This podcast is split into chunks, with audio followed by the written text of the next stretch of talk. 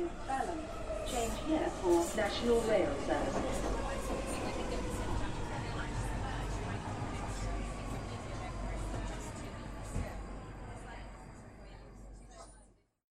Bine te-am regăsit în stația Londra. Eu sunt Manuel Cheța de la ManuelCheța.ro și tu asculti podcastul Un român în Londra. Suntem la episodul numărul 30, unde discutăm despre WannaCry, despre Theresa May și despre chirii în Londra. Bineînțeles și câteva alte subiecte.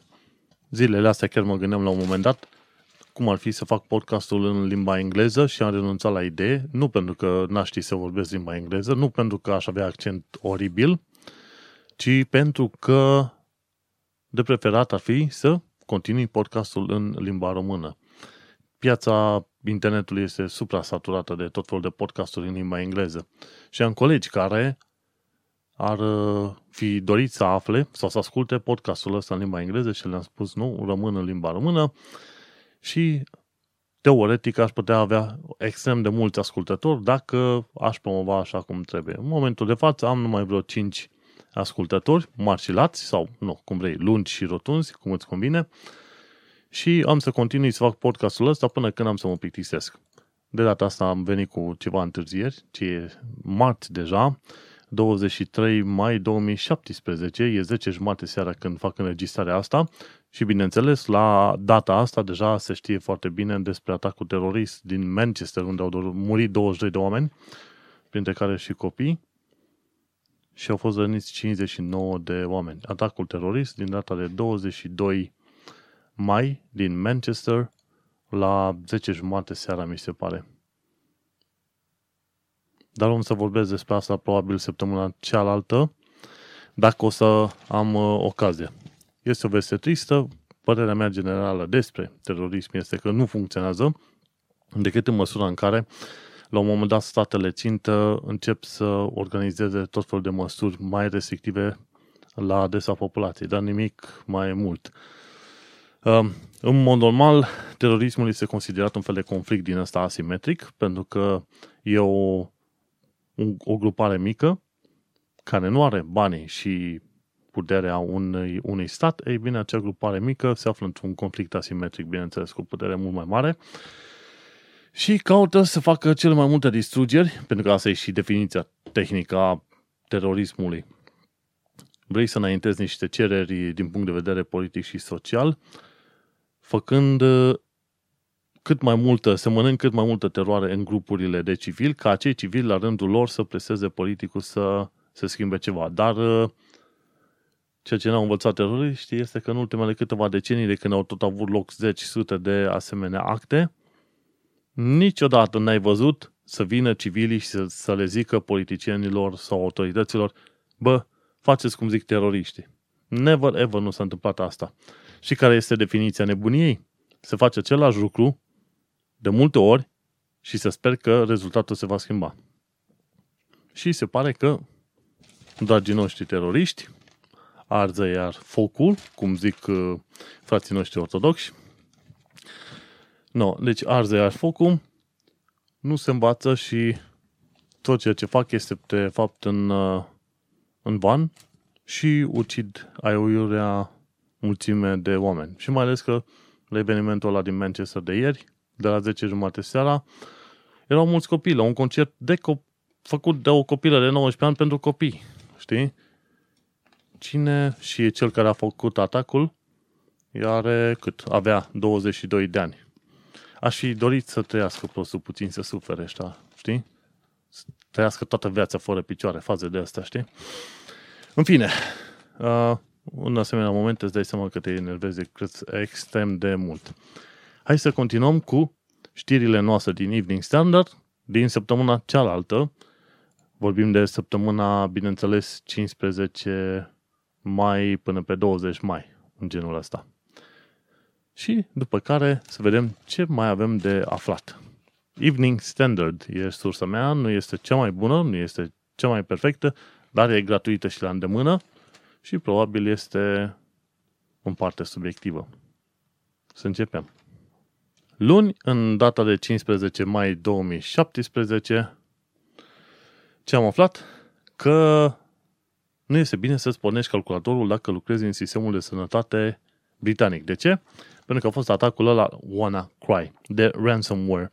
Se pare că la un moment dat, unul dintre angajații sistemului de sănătate a dat click într-un atașament, s-a dus pe o pagină oarecare, nici el nu și-a dat seama unde, de unde a descărcat un soft, care soft la un moment dat a reușit să cripteze toate datele din calculatorul ăla.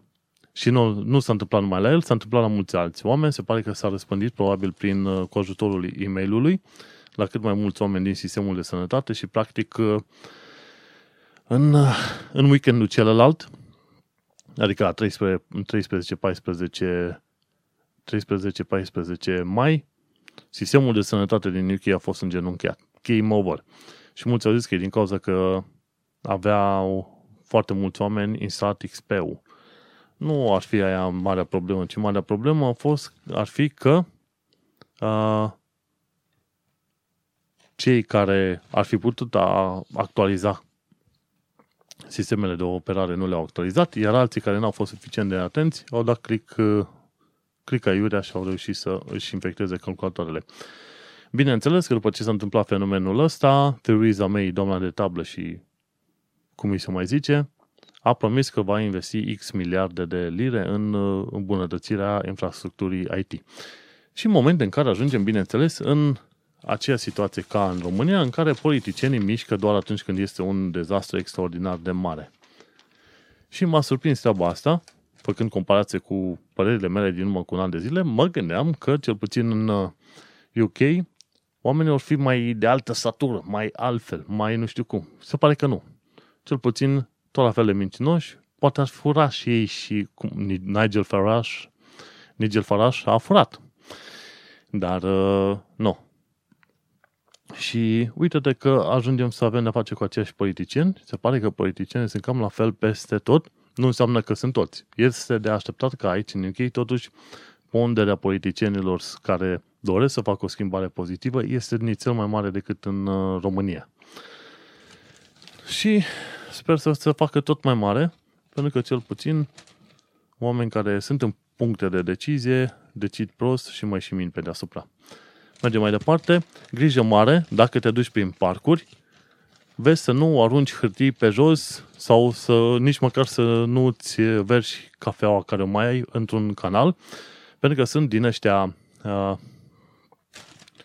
litter wardens, un fel de paznici ai curățenii din parcuri, care sunt pregătiți să-ți dea amendă câteodată, fără ca tu să fii cu adevărat vinovat de vreo problemă sau alta.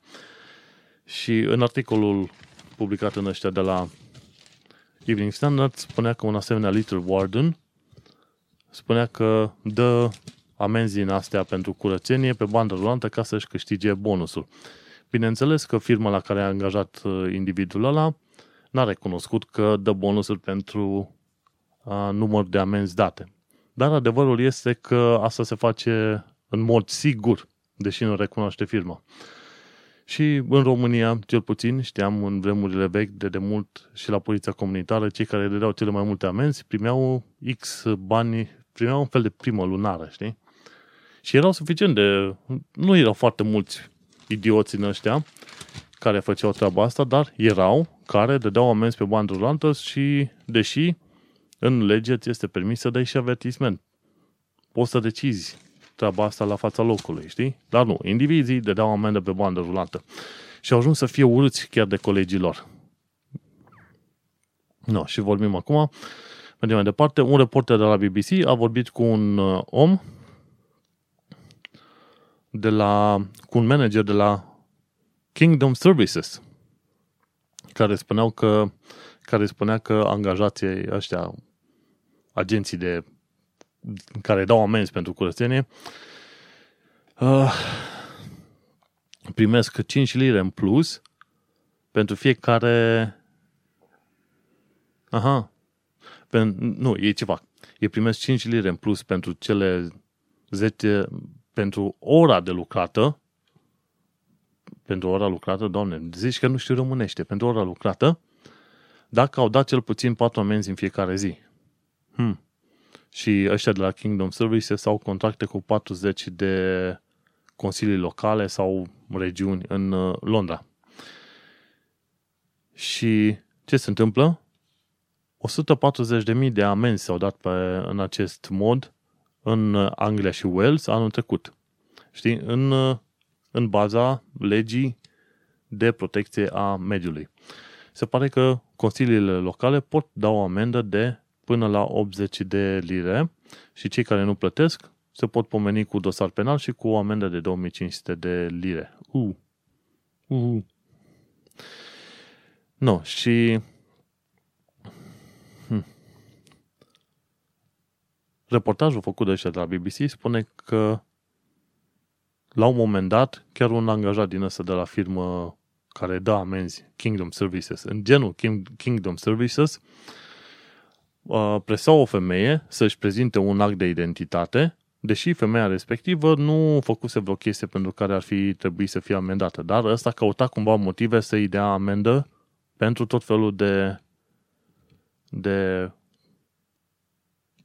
probleme, cum ar fi, de exemplu, că a lăsat mizeria câinelui în spate. Știi? Dacă a strâns, a strâns, așa asta e. A fost la un moment dat și o judecată pe chestia asta. O femeie a primit amendă degeaba și atunci a trebuit să se judece cu firma respectivă, că mai apoi să câștige.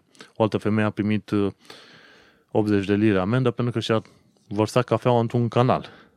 Și până la urmă au reușit să anuleze amenda aia. Practic, ăștia fac ceva abuzuri pe acolo, așa că trebuie să fii foarte atent. În general, românii sunt liniștiți și cuminți, dar nu știi ce se poate întâmpla și ăștia cine știe, dacă nu cumva ar profita de faptul că e străin, hai să-ți dau repede o amendă. Mergem mai departe. Theresa May vrea să fie de două ori mai populistă decât cel mai populist om, respectiv Corbyn și eventual și Sadiq Khan. Și Theresa May spune că vrea să scoată la iveală nedreptățile făcute în sistemul de plăți. Practic, nu în sistemul de plăți, pe cât în modul în care sunt plătiți oamenii în funcție de rasă sau etnicitate. Adică, ea spune că ăștia albi primesc undeva la 10-15% mai mult decât cei de altă nație, altă culoare, cum ar fi negri, indieni, pakistanezi și așa mai departe. Nu știu de unde are informația asta, numai că în cadrul firmelor private, cel mai mult se dau plățile pe baza de performanță, știi? Și atunci ai anumiți indici de performanță pe care lucrezi și așa mergi mai departe. Și ajungi în situații în care, de exemplu, te duci într-o firmă, e un tip care știe să facă bine în programare, etc., ia un salariu, care ar părea să fie puțin mai măricel. Și pentru că firma respectivă nu vrea să aibă probleme, atunci dă și colegilor un salariu mai mare, deși colegele respective nu fac la fel de multă, să zicem, mult coding sau așa ceva. Dar trebuie să fie în numele, să zicem, dreptății sau a corectitudinii politice și a nu mai știu ce. Și atunci te pomenești în situații în care se dau bani pe nedrept pentru că unul e de nu știu ce rasă și altul sau alta pentru că e purtătoare sau nepurtătoare de ceva. Și aia mi se pare o problemă jenantă și se pare că Theresa May se ocupă de asemenea probleme genante. A rezolvat toate problemele din UK și acum se ocupă exact de problema asta. Că de ce alte rase primesc bani mai puțin. Nici nu știu de unde a reușit să scoată un asemenea raport. De obicei și tu când negociezi pentru o firmă, când te duci să te angajezi, îți specifici un preț. Nu-ți convine prețul, mergi mai departe, că doar nu te angajezi fără să știi prețul pentru care te angajezi. Cel puțin asta este în IT. Și așa te uiți că Theresa May cere, de exemplu, s-ar putea să ceară în viitor firmelor să facă liste cu naționalități și cam ce salarii primesc naționalitățile din firmele respective. Și asta este un fel de red herring. Red herring înseamnă că te păcălește puțin. Îți arată un morcov, dar de fapt problema principală pe care aș vedea eu în situația asta este că Theresa May vrea să facă un fel de recensământ, să vadă într-adevăr imigrația cam la ce nivel este și cum este împărțită în câmpul muncii. Dar vrea să mascheze toată chestia asta în ideea. Vrem May vows to expose injustice of payment, bla, bla, bla. Ceea ce mi se pare disingenuous, cum zice în engleză, adică o ipocrizie, o minciună sau cum vrei să spui tu mai departe. În fine, nu știu dacă chiar se va aplica asta și nu știu în ce măsură firmele vor putea forța cumva oamenii să fie plătiți în mod egal, ținând cont numai de rasă și etnicitate și sex și așa, și ne ținând cont de performanță sau de KPI și alte chestii, știi? Normal, la același KPI, la același tip de muncă, oamenii merită să fie plătiți la fel, indiferent de gen, culoare, lungime și ce vrei tu mai departe. Mergem mai departe. Se pare că poliția a început să facă o treabă mai targetată în ceea ce privește capturarea de cuțite. În imaginea ce o arată aici în Evening Standard, vezi cât 10, 20, 30, cred că sunt 90 de cuțite de mărimi diferite. Majoritatea sunt cuțite de bucătărie, găsite pe la tinerei, de obicei adolescenți. Și poliția în ultima perioadă nu a făcut mai multe, mai multe stop and search, mai multe căutări în asta de cuțite, însă cetățenii au început să colaboreze mai mult și să dea informații poliției, ca mai apoi poliția să se ducă targetat direct pe grup de oameni care au cuțitele ei în momentul X sau Y.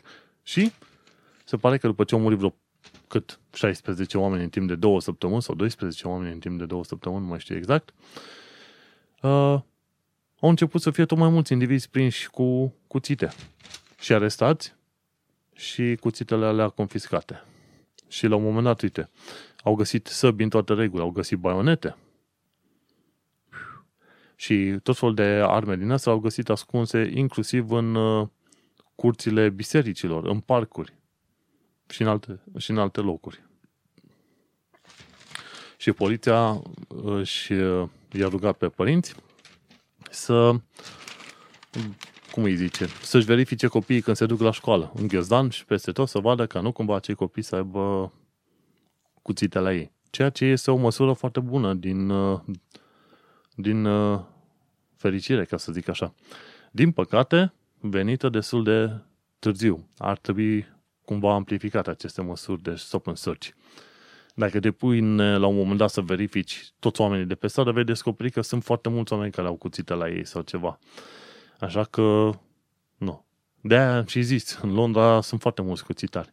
Bine, să nu uităm că cele mai multe acțiuni din astea targetate s-au făcut în zone limitrofe, unde se știe că au fost asemenea atacuri destul de des.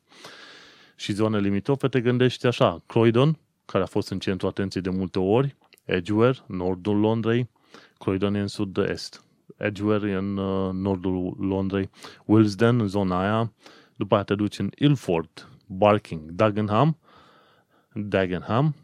astea sunt în estul Londrei. Și atunci cam astea sunt și zonele în care s-au făcut cele mai multe verificări de genul. Și bine că au găsit. Nu știi cum să... Important este că vrei să eviți zonele alea cât mai mult. Desigur, dacă te uiți pe site-ul Poliției Metropolitane, trebuie să mă uit acum că era undeva. Aha. Găsești, te poți duce pe tot felul de cartiere din Londra, dai click și găsești inclusiv hartă dinamică în care alegi tu zona și îți poate spune câte infracțiuni au fost raportate în ultima perioadă în zona respectivă. Tot ce trebuie să faci este să te duci pe police.uk/metropolitan.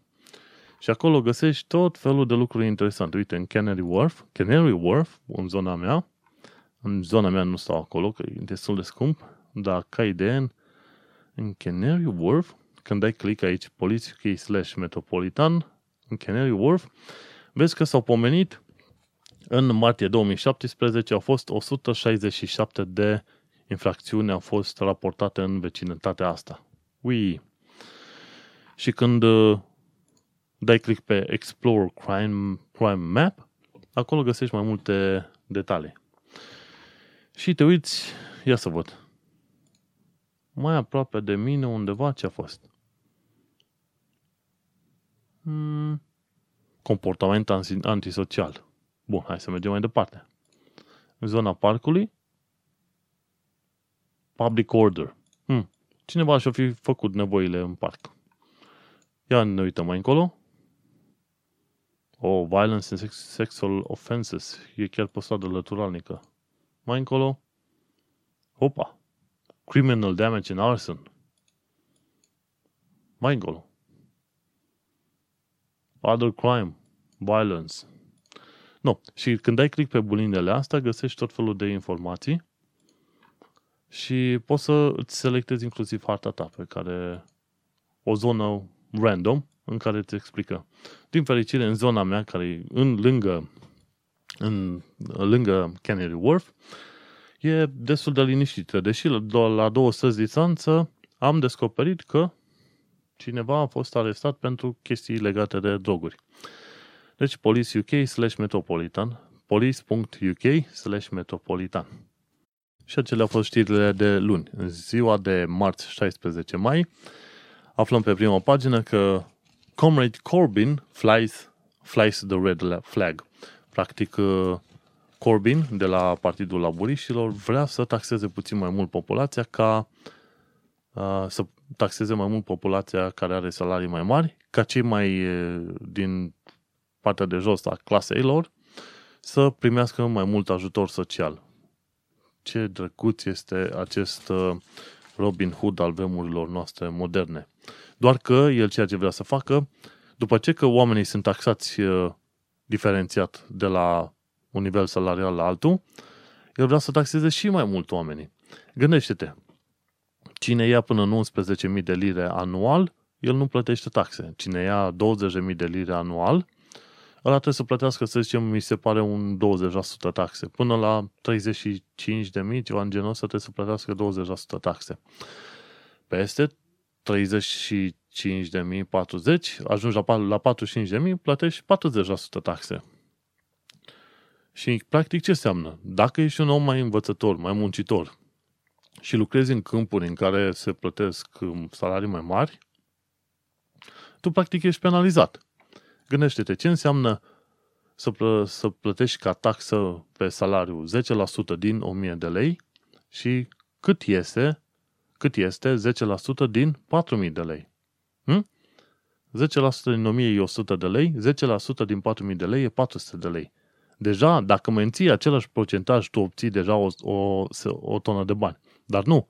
Cine ia 4.000 de lei în viziunea lui Corbyn trebuie să plătească 25-30%. Practic, în numere absolute, după ce că tu plătești și așa mult mai mult decât unul care are salariu mic, mai amplifici pentru că ăia care stau pe beneficii, bineînțeles, trebuie să primească bani de la tine, știi? Și ideea lui Corbyn e ca cei care au peste 80.000 pe an să plătească extra, vreo 45 de pence, dar nu știu cum au calculat ei, că îi zic aici 45p rate of income tax. Practic să-i taxeze în plus, în orice caz. Și, bineînțeles, cei care ajung la peste 123.000 de lire pe an, să plătească și mai mulți bani. Ceea ce mi se pare e deja nedrept că se plătesc, să iau taxe diferențiate în felul ăsta. Tu cauți să mai și iei bani. Și Corbyn, din punctul ăsta de vedere, mi se pare și el un sleazebag, un nesimțit ordinar, pentru că nu este ok să penalizezi omul care a învățat mai mult, care a muncit mai mult, nu? Că oamenii care au salarii puțin mai mari, unde sunt? În IT, inginerie, chestiunea asta mai skilled, ca să zicem așa, știi? Bun, trecem mai departe. Nu știu cine îl votează pe Corbyn, cel puțin nu cei care au lucrat mai mult ca să învețe să aibă și un salariu mai de Doamne ajută. Ajungem la un conflict dintre un nene care a avut un cățel mic și un băiețaș de ăsta de cartier care a avut o portaie de aia, un bull terrier. Și legat de deținerea câinilor în UK. De exemplu, este împotriva legii să lași un câine să prezinte pericol public în zone publice, într-o casă sau grădină, sau chiar în casa omului. Dacă câinele prezintă un pericol, atunci este ilegal să îl ții în zonele respective. Și treaba care este? Un câine este considerat un pericol dacă rănește pe cineva sau sperie pe cineva în măsură în care acel cineva să creadă că va fi rănit de către câine. Și atunci mergi mai departe. Se consideră că câinele tău este periculos și atunci când câinele tău atacă animalul altui om sau proprietarul animalului respectiv crede că ei ar fi rănit dacă ar interveni între câinele tău care mușcă animalul ăla sau... Da. Practic, și este vorba de orice fel de rasă de câine în situația asta. Dacă câinele tău are prost obicei să muște oameni, atunci s-ar putea că tu ții amendă și câinele este confiscat. Dacă câine... Și este o amendă, mi se pare, ce se dă. Unlimited fine. Uite, așa zice aici. Deci, dacă câinele tău este periculos și nu ai luat măsuri, tu poți plăti o amendă fără limită. Sau poți intra în închisoare până la 6 luni de zile. După aia, s-ar putea să nu mai ai voie să ai câine, iar câinele tău s-ar putea să fie distrus. Ce simpatic zic că e distrus. Așadar, este o idee bună să nu ții câini periculoși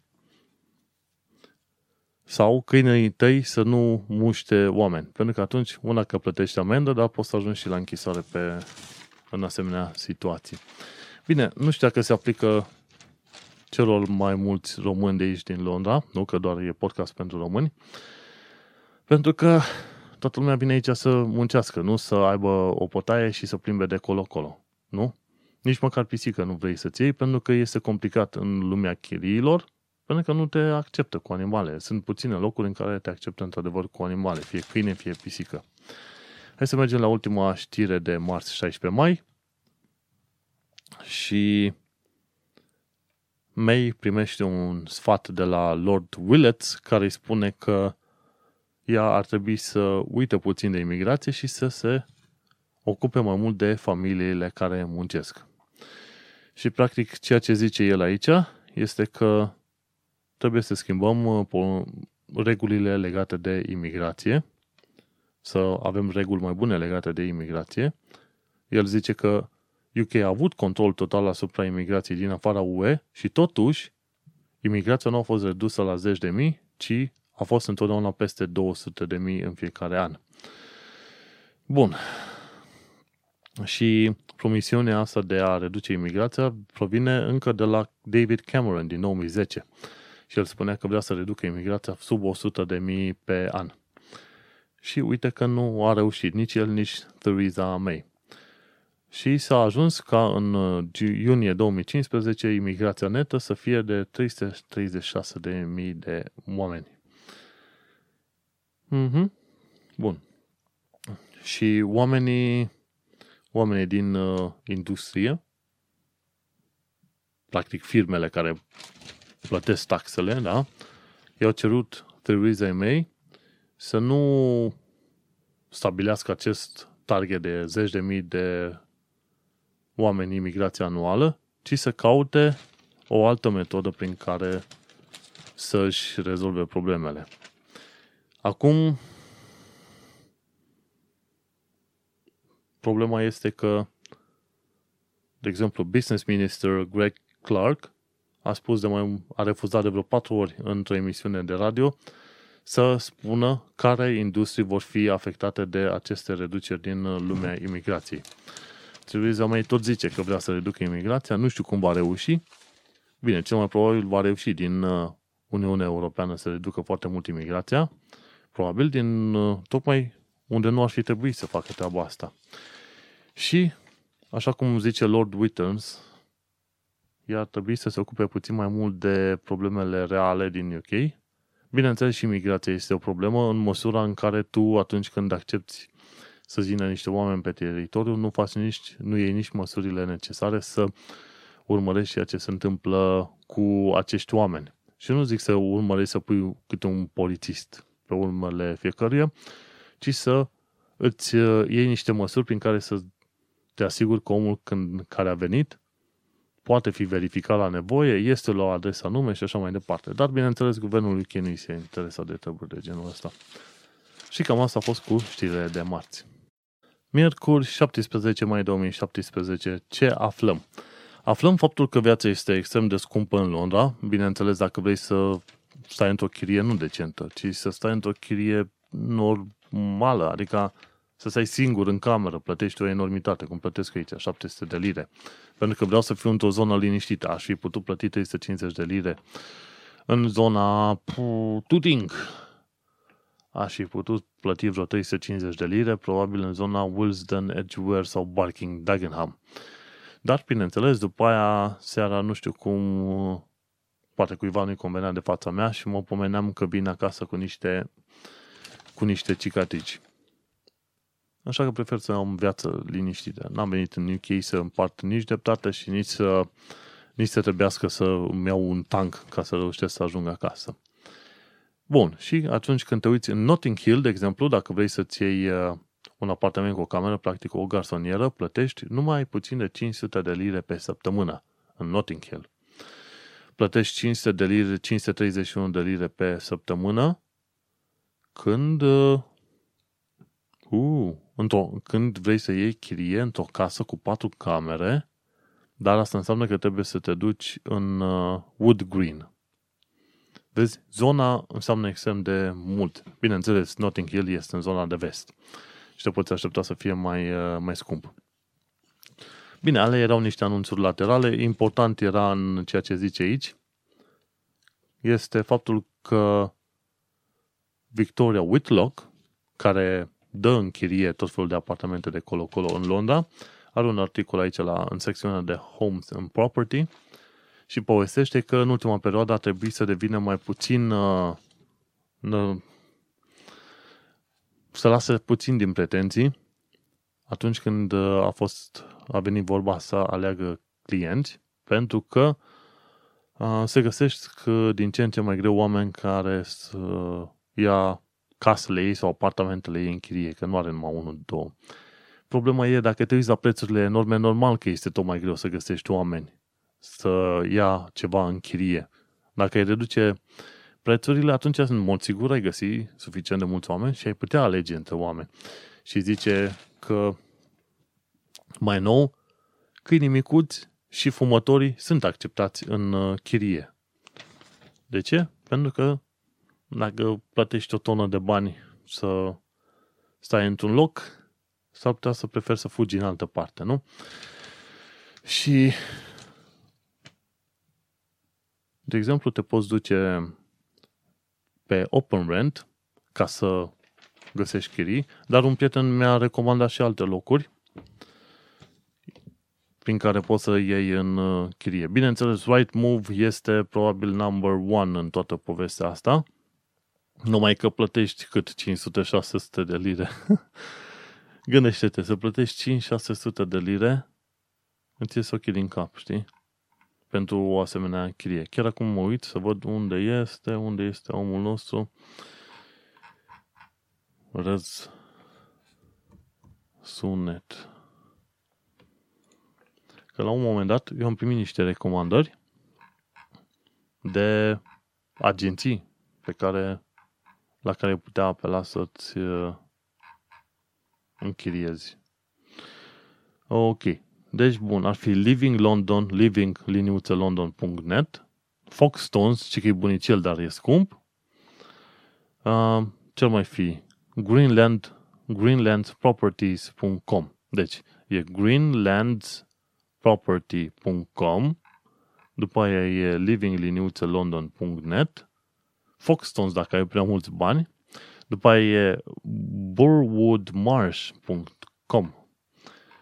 Dacă vrei să te duci în chirie, mulțumesc de recomandare. Și cam asta este cu știrea când de miercuri. Ne ajunge. Joi, 18 mai 2017, mi-am place un foarte bun comentariu publicat în Evening Standard de către Anthony Hilton. Și el spune de ce cei care au salarii mai mari nu ar trebui să plătească mai multă taxă. Fuck it! Uite de ce oare! Că omul le explică foarte bine. Cele mai mari salarii sunt pe Londra.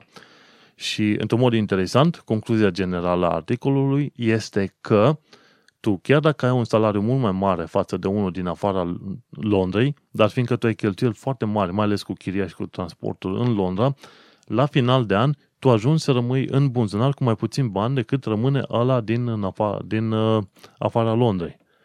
Și atunci, ceea ce propune majesticul Robin Hood Corbyn, să taxeze ăia care au salarii mai mari, să-i taxeze iarăși mai mult, este o prostie ordinară și o nemernicie care nu ia în calcul faptul că viața în Londra este extrem de scumpă. Iar salarii mari ca în Londra nu prea găsești și în afara Londrei. Dar pe de altă parte, bineînțeles, sunt și cheltuielile pe asemenea direcție. Gândește-te că un londonez plătește cât? Undeva pe la jumătate din salariul lui, cel puțin, pe chirie. Mai pui mâncare, navete și alte chestii, dacă mai are și o mașină, e game over. Oricât de mare este care salariul, la un moment dat nu mai simte acel salariu. Pentru că viața în Londra este extrem de scumpă. Mai scump decât în Londra ar fi în Tokyo, New York, San Francisco, mi se pare. Nu sunt multe locuri care ar fi mai scumpe decât Londra când este vorba la viață. Bineînțeles, discutăm de oameni care vor să stea în condiții cât de cât decente. Majoritatea românilor, dacă stăm să ne gândim, majoritatea românilor vin, lucrează, cine știe, în construcții, restaurante, ce vrei tu, și stau probabil și câte 4-5 într-o cameră ca să reușească să strângă un ban și să trimite acasă. Dar am întâlnit și pe stradă destui care, fie că lucrează în finanțe, fie că lucrează în economie, fie că lucrează în IT, vor să stea și ei să aibă un loc, să zic, cât de cât decent. Nu să fie luxos, nu extraordinar, să aibă niște condiții în care să simtă că nu stă ca un șobolan în cușcă și atunci, când vrea să facă treaba asta, descoperă că plătește o enormitate din salariu numai pentru niște chirii amărâte, numai ca să ai un loc să pui în liniște și tu capul jos. Și Anthony Hilton stă și explică puțin el cum vine toată treaba asta cu cei care au salariu de 80.000 pe an. Hai să vedem mai departe unde zice așa. Și oamenii care au chiar 80.000 de lire pe an, eu n-am atât, nu mai am mult până acolo, dar așa zice că Unde ești, mă? Ne uităm. Ci că salariul mediu în Londra este de vreo 33.000 pe an. În afara Londrei este cam de vreo 24.000 pe an. Și 45.000 pe an, așa informație generală, ar fi în centrul Londrei, în sectorul financiar. Dar, să zicem, în principiu, media pe Londra e vreo 33.000 pe an. Așa, să ne uităm. Și se presupune că oamenii din Londra primesc cu 5.000 sau cu 9.000 mai mult decât oamenii care lucrează în afara Londrei. Și calculul făcut de către Anthony Hilton spune așa, dacă iei 33.000 pe an, tu mai rămâi cu numai 16.000 pe an după ce plătești chirie. Iar cineva care trăiește în Liverpool și are 24.000 pe an, la final de an va rămâne buzonar cu 18.500. Practic, pe un salariu mai mic, tu la final de an ajungi să ai mai mulți bani în buzunar decât unul care stă în Londra. Și faptul că Corbyn nu se uită la situația în care oameni bine plătiți în Londra la un moment dat ajung să aibă să strângă mai puțin bani decât oameni din afara Londrei, ne spune câte ceva, nu? Și să mergem mai departe.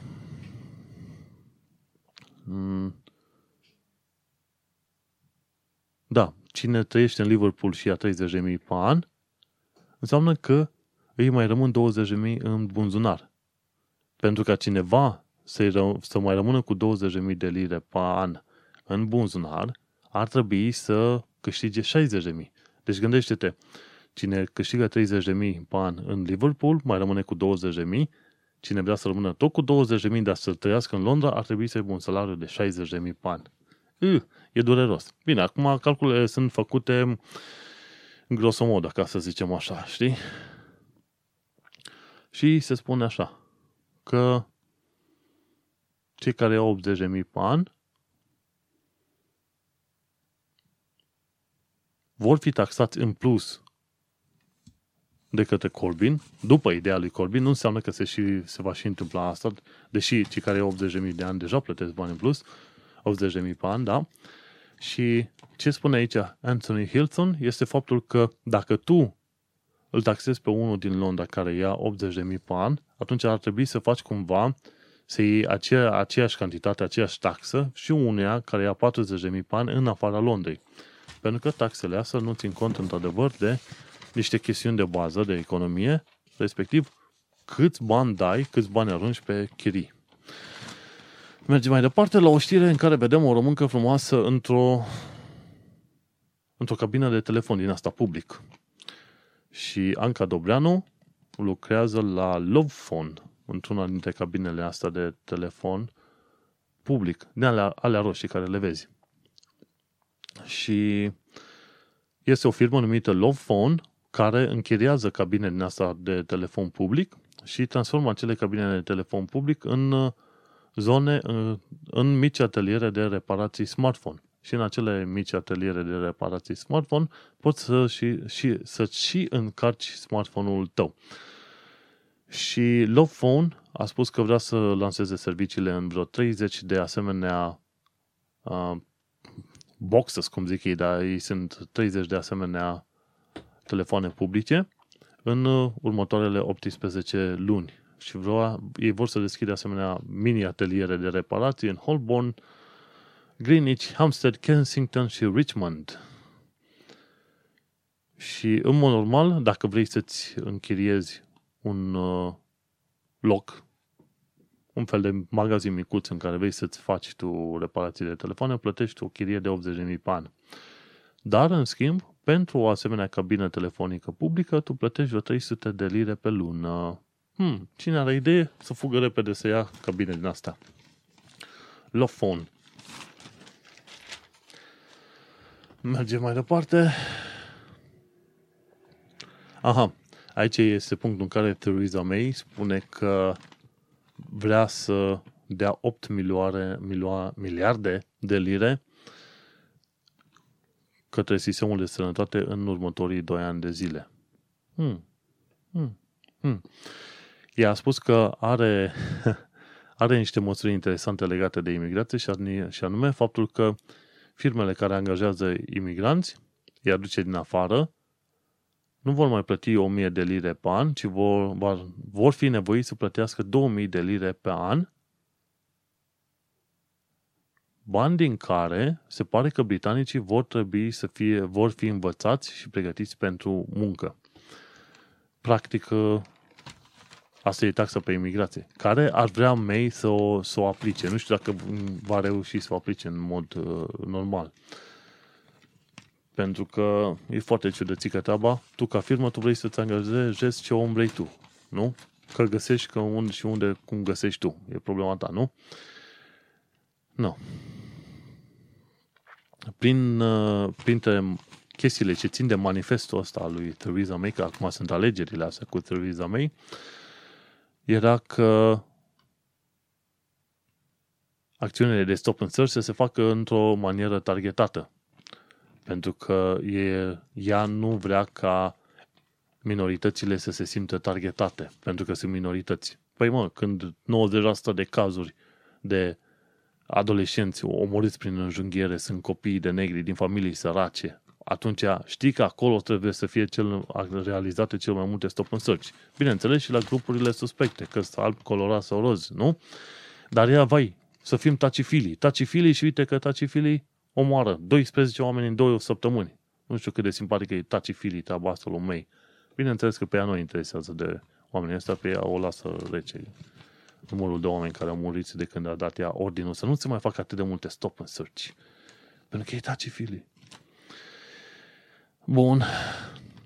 Ea vrea să forțeze firmele care au mai mult de 250 de angajați să prezinte un fel de raport, să vadă cum sunt plătite etnicitățile pe acolo. Bun. Ar mai vrea să adauge 1 milion de oameni cu dizabilități în câmpul muncii. E bine că trebuie bani de pensie. Și vrea să reducă numărul de boschetari până în 2027. Have fun with that. Și a spus că are vreo 5 provocări enorme. Prima dintre ele este să construiască economie puternică.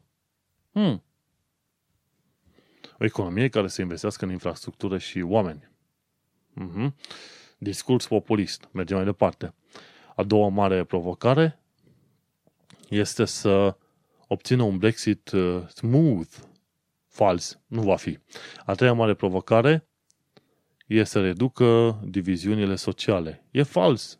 Ai nobilime în continuare. Există ceea ce se numește diviziune de clase. Există working class, există nobilime, există ce vrei tu, etc., etc.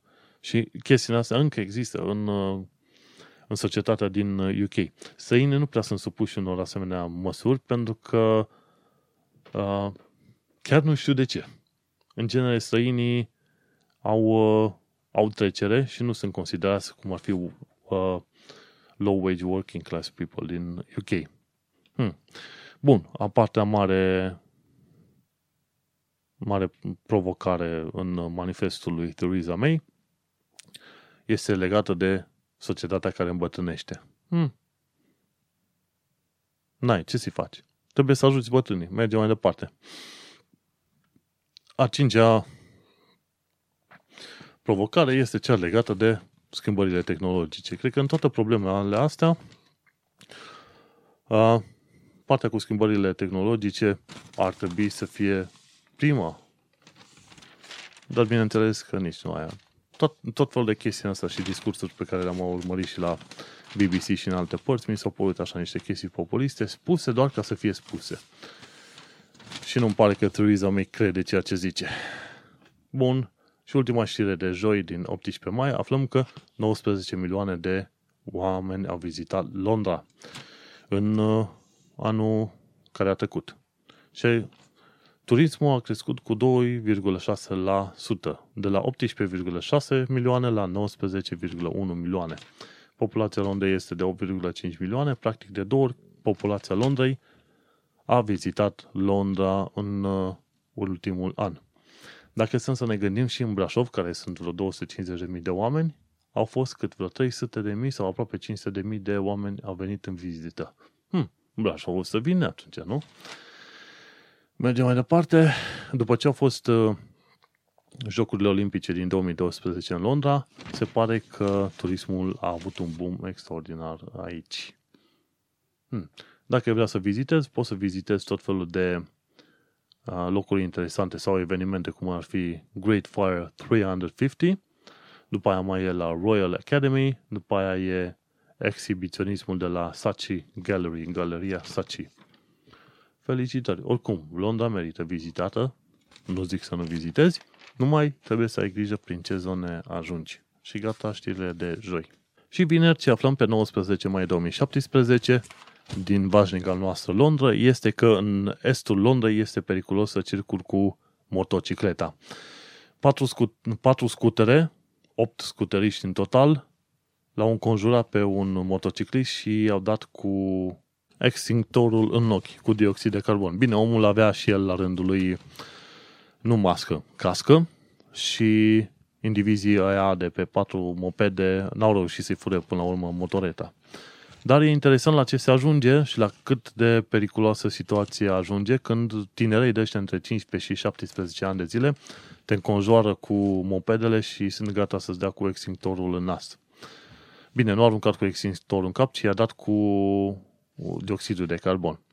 Și spun că aici în articol scris de către Justin Davenport, spune că hoții de pe scutere și pe biciclete fac 50.000 de infracțiuni în fiecare an. 50.000 de infracțiuni în fiecare an. Și cam asta e prima știre. Mergem mai departe, o să revenim la știrea asta, pentru că e undeva mai în spate, am mai multe detalii. Și vineri că a avut loc un fel de cursă cu drone într-o clădire de 100 de milioane de lire, în clădirea Charter Building din Uxbridge. Și se pare că această cursă a avut loc între 10:30 și dimineața și 6 seara. Și ci că vreo 30 de piloți s-au înconjurat. Și se pare că Chris Hyatt, directorul de la Landit, a spus că prima oară era destul de nesigur pe chestia asta, după care i-a plăcut demonstrația pe care a văzut-o și îi place cum acești piloți de drone se disează în asemenea mod. Bineînțeles, concursele astea cu drone au loc în următorul mod. Îți pui camera pe ochi, dronele alea sunt drone micuțe, au o cameră pe ele, merg cu viteze de până la 90 la oră, mi se pare, citisem pe undeva, și atunci ai niște joystick-uri și cu camera pe ochi poți să vezi pe unde te poți duce să te poți întrece cu ceilalți în drone. E chiar un sport aici în Londra. Hai să ne întrecem în drone. Mă ajut odată să văd și eu cum este, însă n-am fost foarte atent când a avut loc evenimentul ăsta. Mergem mai departe și descoperim că un șofer de tramvai în zona Croydon dormea. Oamenii s-au speriat, l-au filmat pe individ, individul a fost dat afară și l-au văzut că dormea când s-a oprit la culoarea roșie undeva. Și într-un mod ciudat te-ai și întrebat de ce adorme omul nostru la cârma, să zicem, la cârma tramvaiului.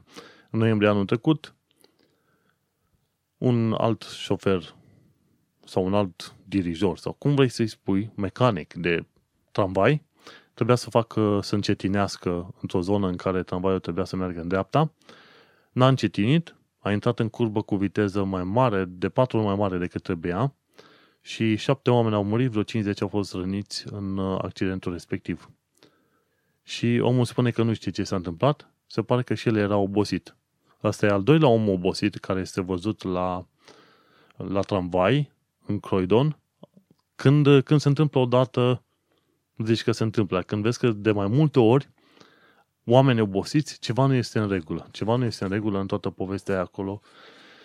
Așa că, dacă mergi cu tramvaiul în Croydon, uite-te atent la șofer și dacă vezi că doarme, bate cu pumnii în geam să se trezească, până că la un moment dat s-ar putea să și mori. Doar informație generală, da? Pentru că în principiu te aduci în străinătate ca să strângi bani, nu să mori. Nu e un lucru fain să mori în străinătate, nu? Cred.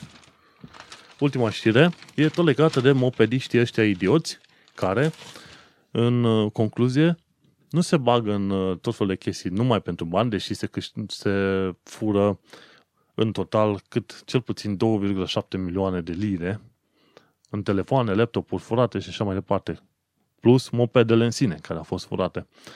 Ci se pare că o mică mare problemă în toată chestia asta este și faptul că au nevoie de adrenalină proștii ăștia. Mă, dar dacă trebuie adrenalină, du-te, joacă un fotbal, nu?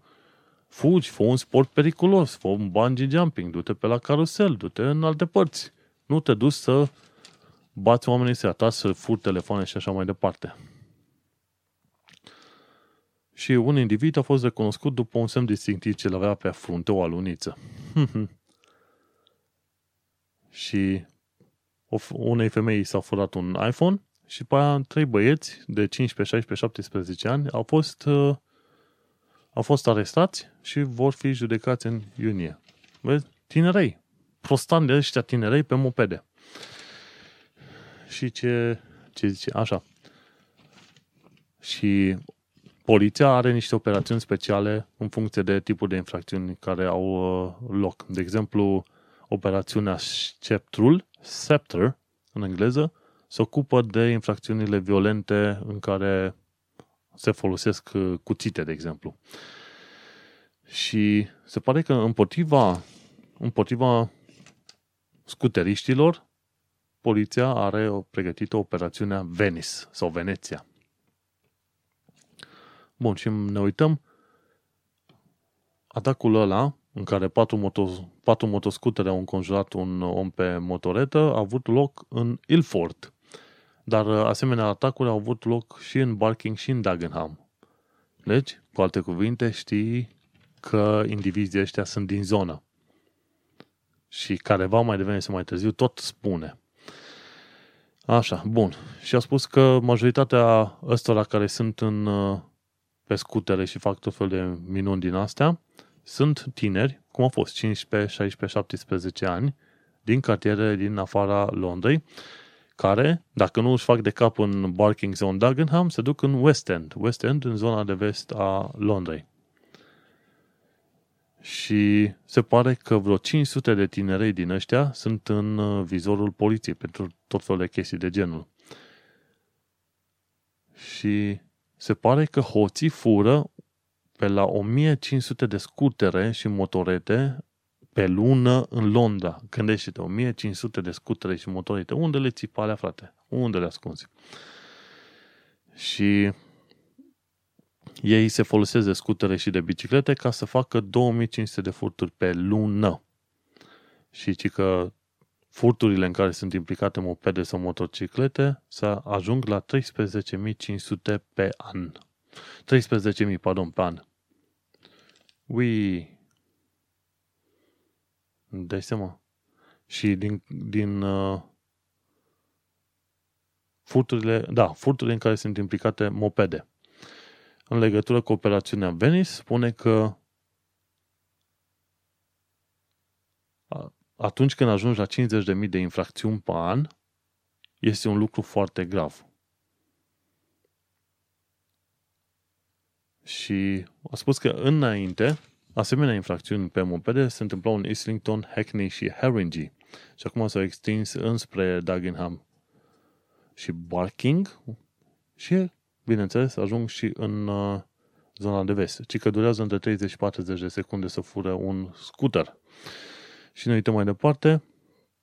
Poliția nu poate să-i urmărească pentru că este posibil ca prostanii ăștia să se rănească și să moară când sunt urmăriți. Păi, n-am mătii. Dacă te pui să furi, atunci nu fura, stai acasă. Bun. Și operațiunea Venice sau Veneția se pare că este coordonată în cele 32 de cartiere din Londra și sperăm să prindă cât mai mulți din aia 500 de proști. Ce alte detalii mai sunt?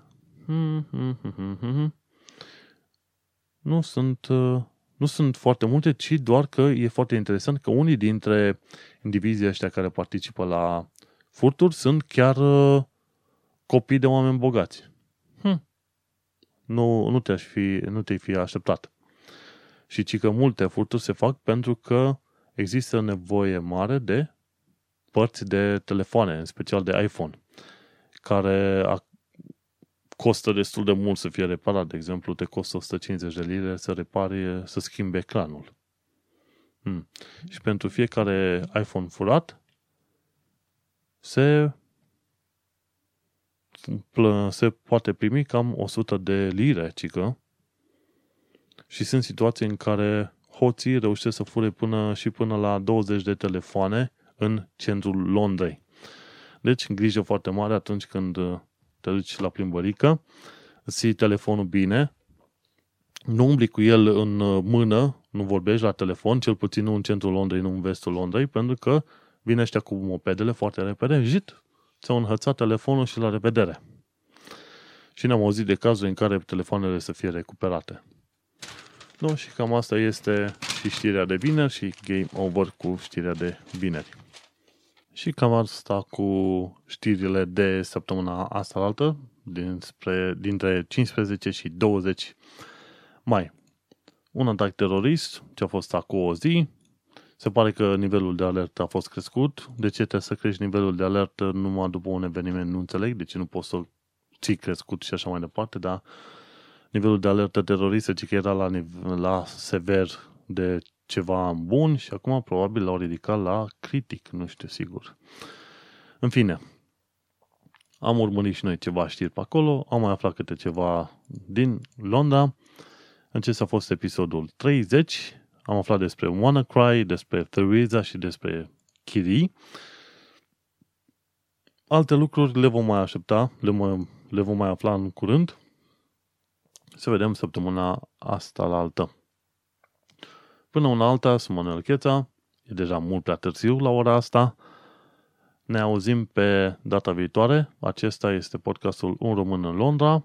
Tu ai ascultat episodul numărul 30. Mai multe detalii vei găsi pe ManuelCheța.ro. Pa!